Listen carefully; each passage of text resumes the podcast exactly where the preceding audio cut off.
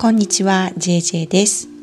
今回はあなたはベジタリアンですかというテーマでお話ししたいと思います。以前次のような質問をいただきました。最近ベジタリアンが流行っているみたいですが肉を食べないベジタリアンって何がいいんですか？まあ、こういった質問ですけれどもあの私はお会いする人から頻繁に次のように質問されます。あなたはベジタリアンですか？なぜこのような質問されるかと言いますと今から5年前に食と健康について数箇所の学びの場で本格的に学び始めたんですね。でその結果かどうかわからないんですが私の一つ一つの発言に野菜の話が頻繁に出てきていたからだと思われます。そして「あなたはベジタリアンですか?」と聞かれた時にはいつも次のようにお答えしていました。完全なベジタリアンではありませんが肉や魚はほとんど食べず乳製品は全く食べません。その代わりたっぷりの野菜とナッツを食べます。まあこういうふうに答えてたんですね。でこのような食事が習慣になるまで実は私の食習慣はもう悲惨なものだったんです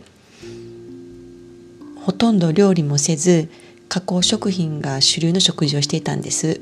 そしてとにかく甘いものが大好きで砂糖中毒になってしまっていました。このような食習慣でしたから長い間心身ともにかなり病んでいました。でもこのままではいけないと思うようになりまして6年前から少しずつ食事を改善していきました。そうするとどんどん体調が良くなって体重も自然と自分が目指していたベストな状態になりましてお肌もツルツル。そして精神的にもかなり落ち着くようになりました。それでまあ私はこれからの人生は野菜だけを食べてパーフェクトなベジタリアンになろうと決意していました。ところが5年前ですね急に体力が低下しまして手のひらにもひどい炎症が出てくるようになりました。実はこの症状は私が6年前まで長い間ずっと患っていた症状とまさに同じだったんですね。私は食事をこんなに改善したのになぜこのような症状が再発したのかがわからなかったんです。そのような時防振法という学問を学びましてその学問の食事指導の、まあ、モニターにもなりました。そして3ヶ月間毎日食事日記をつけて週に1回その食事日記を指導者の方にメールで送りました。その食事日記の内容について指導者の方から甘いものと豆類を摂取しすぎるなのであの甘いものと豆類を取りすぎだよと指摘されました。甘いものにつきましては白砂糖は一切食べてなかったのですが生のフルーツドライフルーツ蜂蜜メープルシロップなどをかなりとっていました。白砂糖は食べてないから問題なしと思っていたんですね。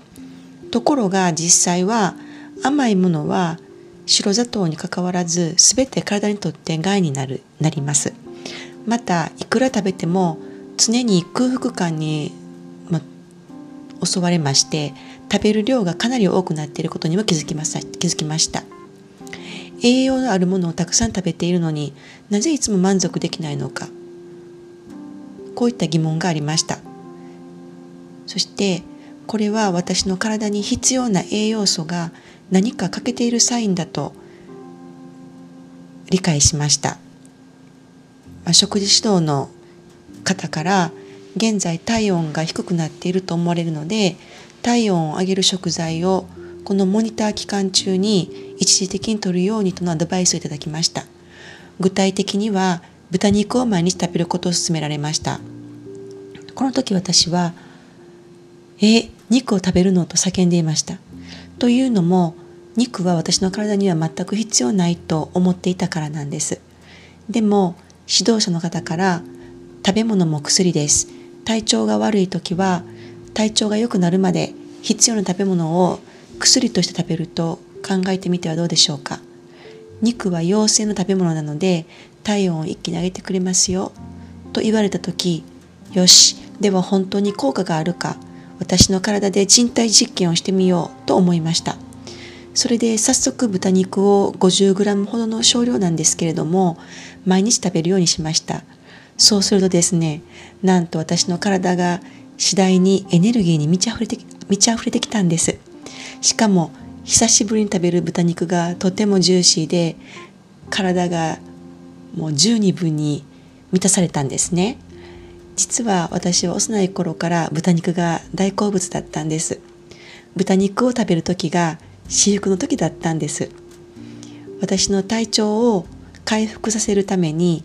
2年間食べることを控えていた大好物の豚肉をいただけたことにもう感謝の気持ちが湧き上がってきました。以前、まあ、上の今に述べたような私の体験と同じような体験をされた人のブログを読ませていただき私がこれまでこだわってきたダイエット法を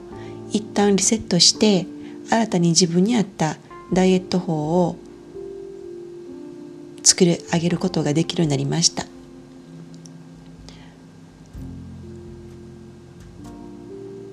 この2年間の食事の改善を通していろんなことを学びました。その学びをまとめたものをのブログにまとめましたのでご興味がある方は是非読んでみてください、まあ、2年間私の体はさまざまな症状を通して私に大切なことを気づかせてくれました。今回は、まあ、ベジタリアンって何がいいのかってことなんですけれどもまとめますと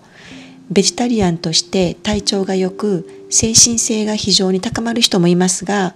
それはごく一部の人だけが該当するのであって必ずしも誰にでも当てはまるわけではありません。